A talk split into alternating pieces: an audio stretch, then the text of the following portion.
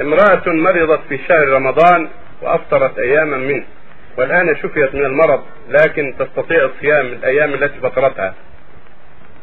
ما أعرفش لكن لا تستطيع ولكن تستطيع ما أدري يعني. لا تستطيع. على كل حال من أفطرت في رمضان أو أفطر غيرها من الرجال ثم عافاه الله وعافاها الله عليهم القضاء.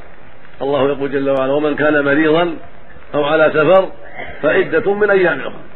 فعلى المريضة والمريض إذا إذا شفيها أن يقضي ما أفطره من رمضان، ولا يلزمهما أن يكون متتابعا ولو مفرقا، يصوم ويفطر حتى يكمل، لا بأس بأن يقضي مفرقا.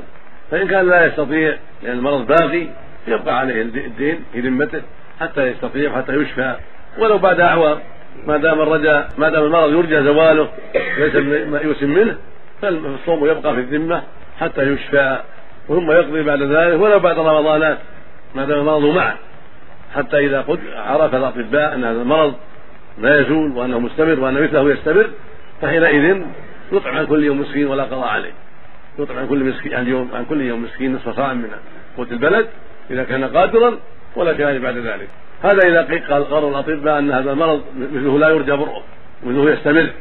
أما ما دام المرض يرجى برؤه ويرجى زواله فإن الصوم يبقى في الذمة، فإذا شفي الإنسان من رجل أو امرأة إذا شفي قضاء قضاء غير متتابع لزم متتابع، إن تتابع فهو أفضل، وإلا فليس يلزم التتابع، إذا قضى مفرقا يصوم ويفطر حتى ينهي ما عليه فلا بأس بذلك.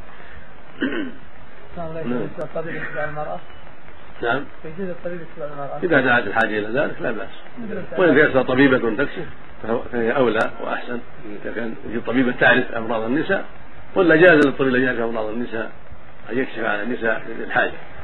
نعم. حلف بالطلاق ألا يذهب إلى محل كذا وكذا. وهنا, وهنا شيء ينبغي التنبيه عليه عند ذكر الصوم.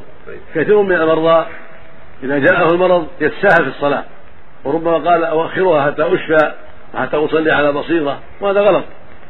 الصوم يؤخر لأن المريض لا يستطيع، لكن الصلاة لا تؤخر، يجب أن يصلي المريض على حسب حاله، ولو أنه على جنبه ولو أنه مسترقي يصلي على حسب حاله بالإيماء بالنية ولا يجب التأخير.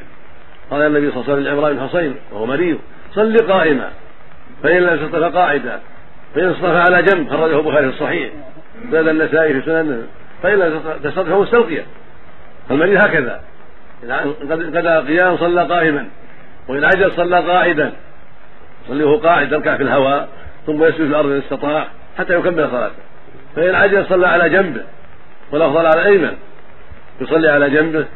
فإن عجل صلى مستلقيا يكبر ويقرأ ويكبر ويركع بالنية ويقول سبحان ربي العظيم ويقول سمع الله حمده ويرفع بالنية ويقول ربنا ولك حمد، ثم يكبر ويسجد بالنية سبحان ربي الأعلى، ثم يرفع ويقول رب اغفر لي بالنية، ثم يسجد يقول ربنا سبحان ربي الأعلى بالنية، وهكذا حتى يكمل صلاته وهو على جنبه المستقيم، وليس له التأخير أبدا ولا يجوز له التأخير، فيصلي على حسب حاله الفريضة والنوافل ويتعبد وهو على حاله.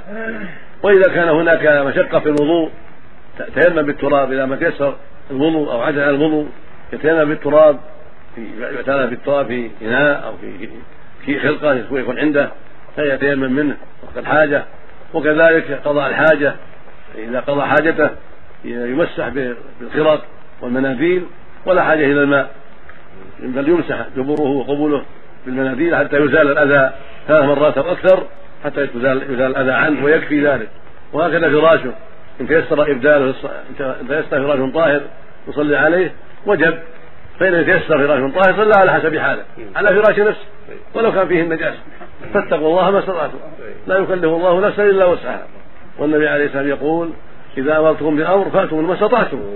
ينبغي التنبيه على هذا، كل من كان يزور مريض أو عنده مريض أو يعود مريض ينبه على هذه الأشياء، لا يخلي الصلاة لا يأجلها، ولا بأس يصلي الظهر والعصر جميع والمغرب والعشاء جميع، لا يجد دخل مشقة عليه. نعم.